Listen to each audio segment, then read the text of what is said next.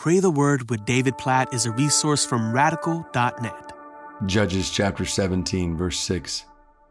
In those days there was no king in Israel. Everyone did what was right in his own eyes.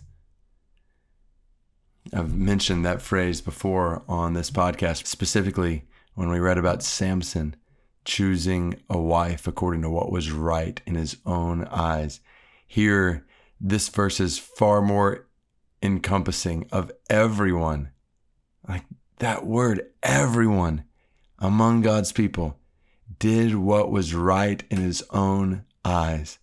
And the effects of everyone doing what was right in their own eyes were unimaginably disastrous and deadly and sobering and serious Everyone was living according to their own authority. That's what's interesting about the phrase right before this in Judges 17, verse 6, when it says, In those days there was no king in Israel. And who was the king supposed to be? God. They were supposed to be living under the authority of God, their king.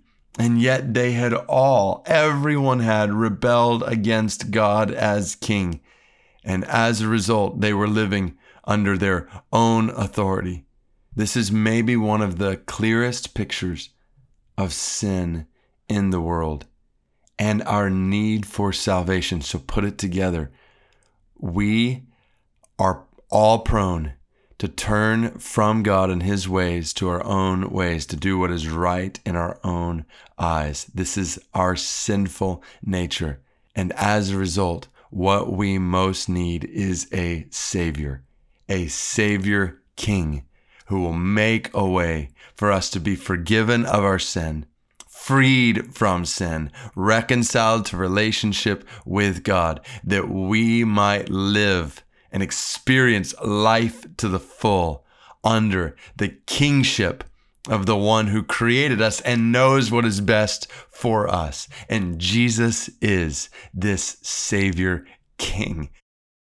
So we say together, in light of Judges chapter 17, verse 6, Lord Jesus, you are our King.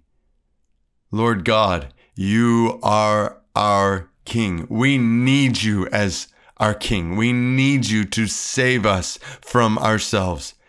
We praise you for all who have placed our faith in you, Jesus, for the forgiveness you have granted us for our sins, for the way you have freed us from the power of sin to live under your kingship, to experience life to the full under the authority of the one who's created us and loves us and knows us. Thank you for your salvation, O God. And we pray you would help us to live in it to the full today.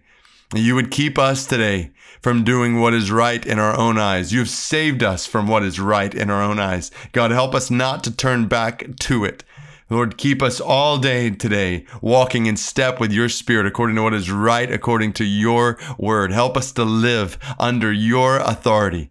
And God, help us not to hold on to anything in our lives. Help us to submit every facet of our lives, our thoughts, our desires, our words, our actions, our plans, our dreams, our possessions, everything we have to your authority. We are yours. You are our King. You are the Lord of our lives. So lead us today, we pray. Guide us today, we pray. And we are so thankful, even as we pray that, we are so thankful that you are our King.